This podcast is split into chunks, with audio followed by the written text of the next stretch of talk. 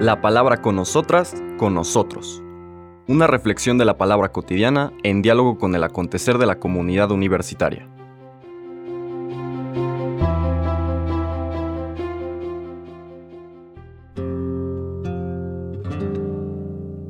Hola, buenos días. Bienvenidas, bienvenidos a la palabra con nosotras, con nosotros. Hoy martes 18 de octubre celebramos en la iglesia la fiesta de San Lucas Evangelista. No es uno de los apóstoles, de los doce primeros apóstoles, pero sí es el autor del Evangelio que lleva su nombre.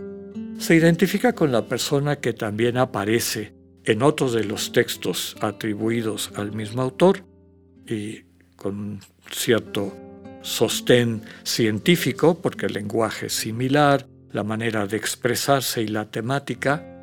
Ese libro es el de los Hechos de los Apóstoles, que junto con el Evangelio constituyen una sola obra.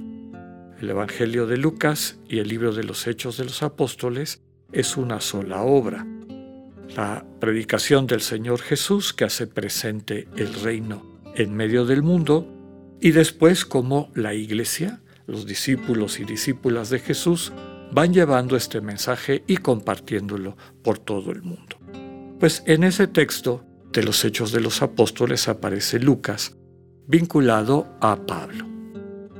De hecho, eh, muchos de los exegetas, estudiosos de la Biblia, y también los teólogos del cristianismo primitivo, de, de los inicios de nuestra fe, subrayan que hay una continuidad doctrinal, énfasis en temas fundamentales, tanto en las cartas de Pablo como en el texto y el querigma, el anuncio, la mistagogía, es decir, esta catequesis de presentar el misterio de, de Jesús que encontramos en el Evangelio de Lucas y también en el texto de los Hechos.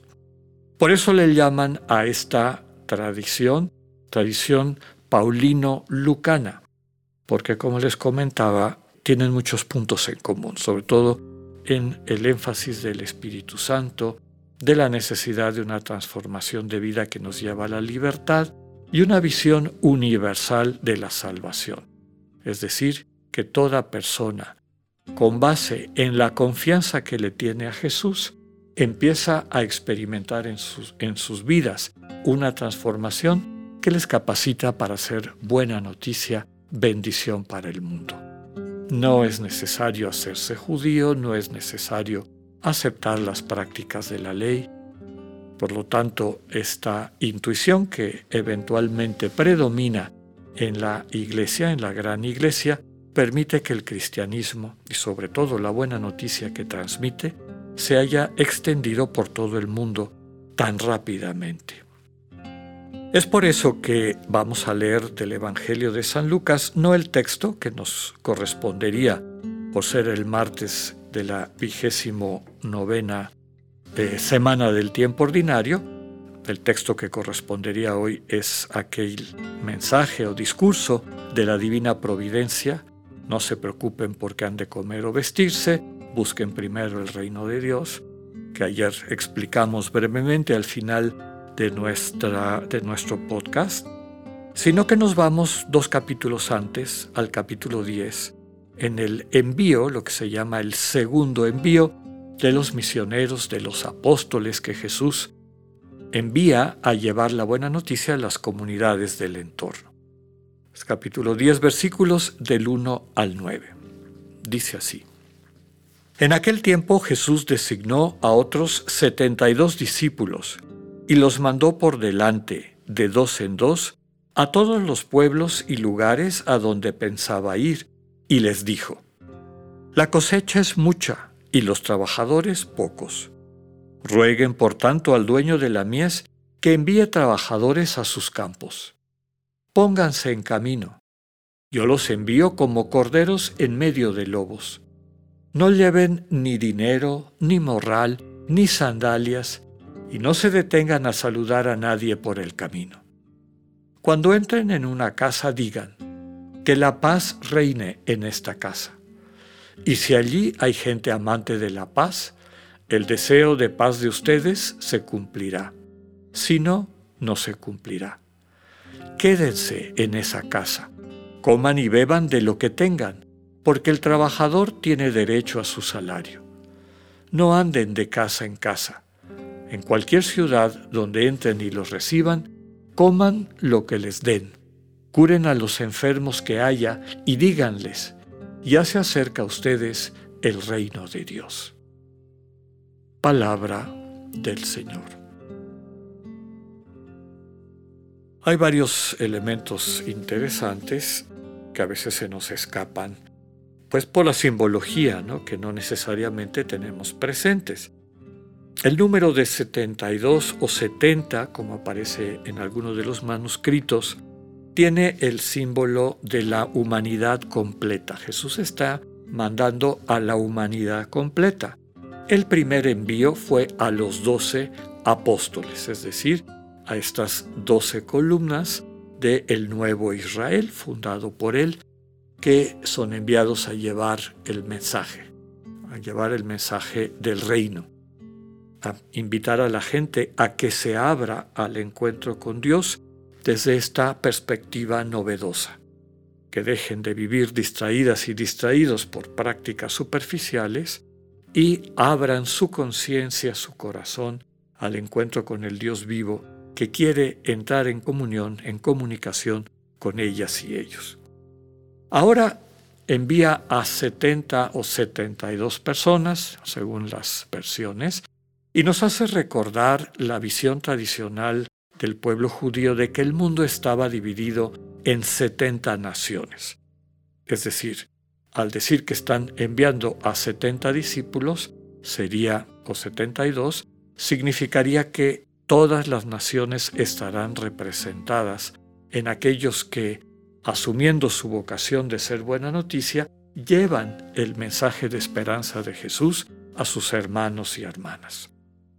Después viene una invitación a la confianza en la providencia, no salirnos de este mundo de la gratitud y gratuidad de Dios, de que Dios provee en la cotidianidad y que en la medida en que nosotros ponemos en juego los dones que nos ha dado, y recordamos el relato, la escena de la multiplicación de los panes, esos dones que hemos recibido se multiplican, se multiplican y alcanzan, no solamente alcanzan, sino hasta sobran para alimentar a toda la humanidad, es decir, para nutrir a toda la humanidad, no solamente desde la perspectiva material, que no deja de ser importante, sino nutrir su espíritu, ayudarles a descubrir lo verdaderamente importante, la puerta a la vida definitiva, a la vida plena, que es el amor compartido.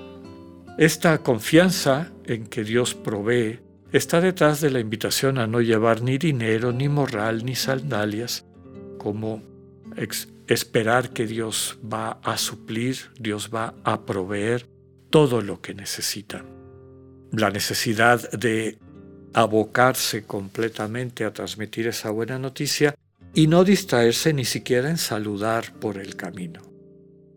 Ir a transmitir esta paz, que es la bendición que llevan, la paz reine en esta casa, que vuelvo a decir, no es una fórmula mágica, esa paz vive en los apóstoles, los apóstoles al convivir con la gente la van transmitiendo con su palabra, pero también con su estilo, con su forma de interactuar.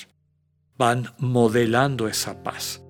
Quienes acogen esa paz y se dejan sanar por ella, quienes empiezan a ser liberados por esa interacción con los apóstoles, pues van a recibir esa bendición.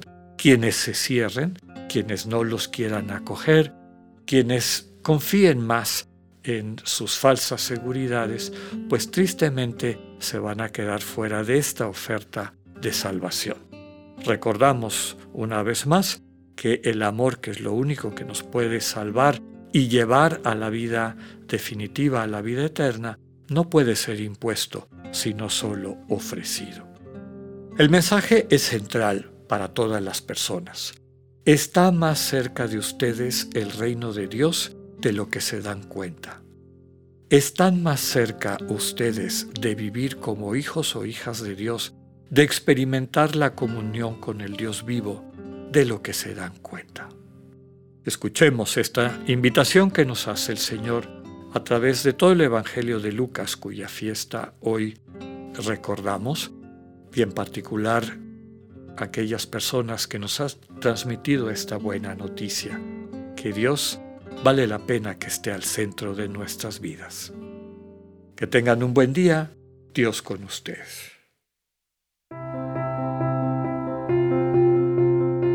Acabamos de escuchar el mensaje del Padre Alexander Satirka. Escúchalo de lunes a viernes a las 8.45 de la mañana por radiveroleón.com o a través de nuestra app gratuita para iOS y Android. Radivero León, no todo está dicho.